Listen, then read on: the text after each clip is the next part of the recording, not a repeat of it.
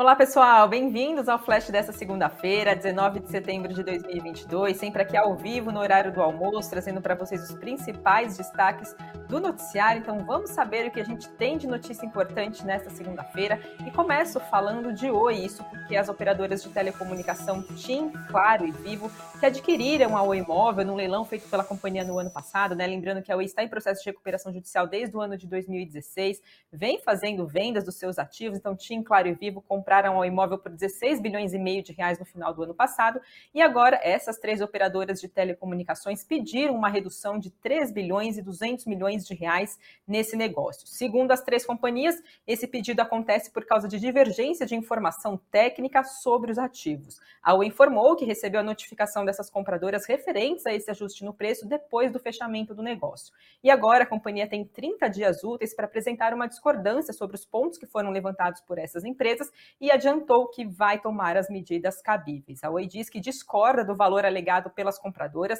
e afirmou que esses ajustes apresentam, segundo a Oi, aspas, erros procedimentais e técnicos, equívocos na metodologia, nos critérios, nas premissas e também na abordagem que foi dada, fecha aspas. Lembrando também né, que esse negócio, essa compra da Oi Móvel por TIM, Claro e Vivo já foi aprovada pelo CAD e também pela Anatel.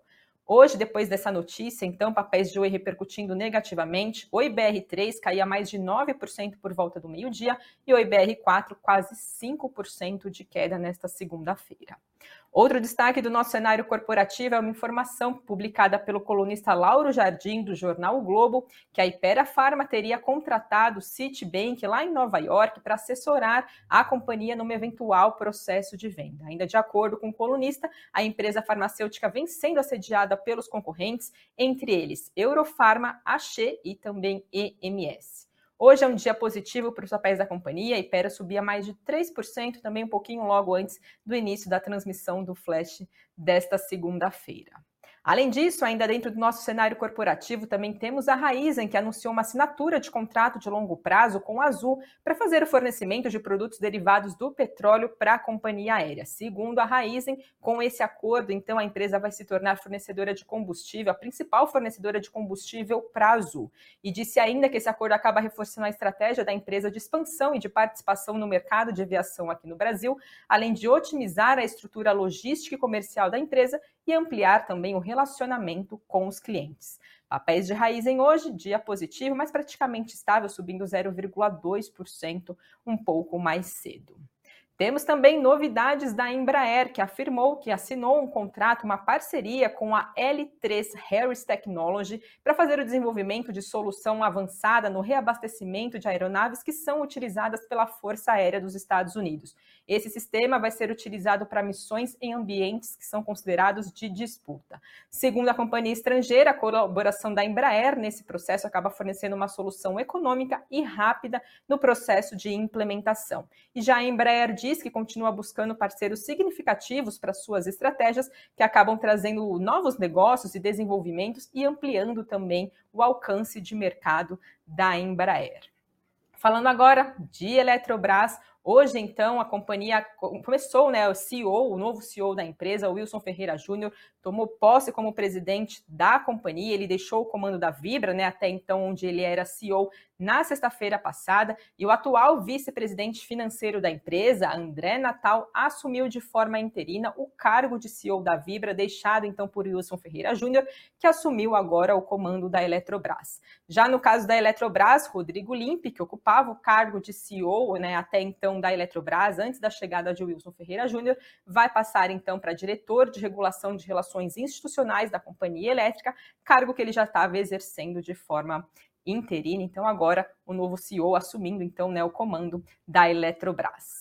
Falando agora um pouquinho sobre pagamento de proventos, temos aí Reddor anunciando que vai pagar 288 milhões de reais, mais de 288 milhões de reais em juros sobre capital próprio.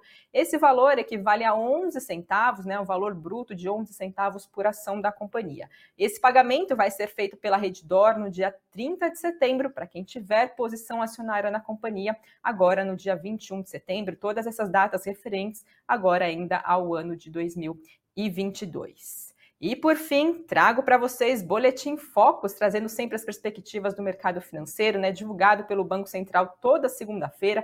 Vamos entender então como é que estão as projeções do mercado para Selic, para inflação, para o câmbio, né? Mais uma vez, por mais uma semana, analistas do mercado financeiro reduziram as suas projeções para a inflação e aumentaram as suas perspectivas para o PIB brasileiro. Então, em relação ao IPCA, o índice de preços ao consumidor amplo, a inflação oficial do país, a perspectiva é que encerre agora o ano de 2022 em 6%. A projeção da semana passada estava em 6,40%. Essa é a 14ª redução consecutiva na projeção para o IPCA. Em relação ao ano de 2022, 2023, a expectativa é que encerre em 5,01%. Na semana passada, a projeção estava em 5,17%.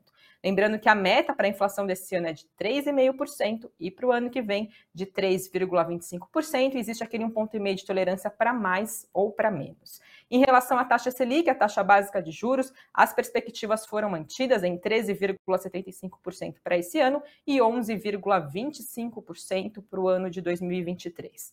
Para o PIB, houve alteração na projeção, passando então para 2,65%. Agora, então, a previsão é que o PIB cresça 2,65% no ano de 2022 e 0,50% no ano de 2023. Na previsão da semana passada, estava em 2,59% para esse ano e 0,50% no ano de 2023. Em relação ao câmbio, as projeções também não foram é, mudadas, né, permaneceram então em R$ 5,20 para esse ano e R$ 5,20 também para o ano de 2023. Trazendo agora para vocês como é que está Ibovespa, dólar e Bitcoin nessa por volta do meio-dia desta segunda-feira. Ibovespa subia 0,96% aos 110.333 pontos. Dólar recuava 0,42% a R$ 5,23 e Bitcoin caindo mais de 2%, chegou pouco mais cedo, abaixo do patamar dos 19 mil dólares, e agora, então, com esse recuo de 2,45%,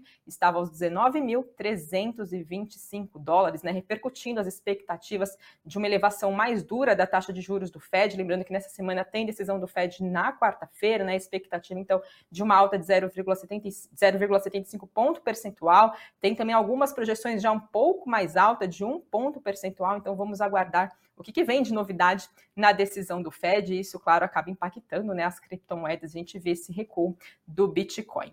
Passando agora para trazer para vocês quais são os destaques do Invest News desta segunda-feira no Cafeína. O programa fala sobre Datacom e DataX, né? Como saber aí a data de corte de um dividendo. O programa explica quais são as particularidades do pagamento de proventos e como que funcionam as datas de corte.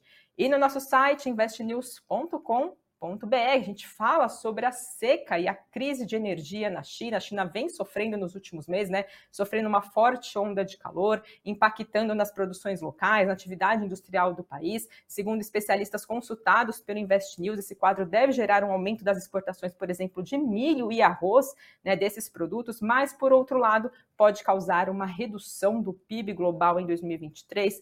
Todos os detalhes estão no conteúdo do nosso site investnews.com.br, as demais notícias do dia e, claro, seis e meia da tarde também tem o Boletim Invest News, sempre aqui ao vivo na nossa grade de segunda a sexta-feira, trazendo as demais notícias do dia depois do encerramento do pregão. Esses são os destaques de hoje, fiquem ligados aqui na programação do Invest News. Boa tarde para vocês, pessoal, e até uma próxima edição do Flash. Tchau, tchau.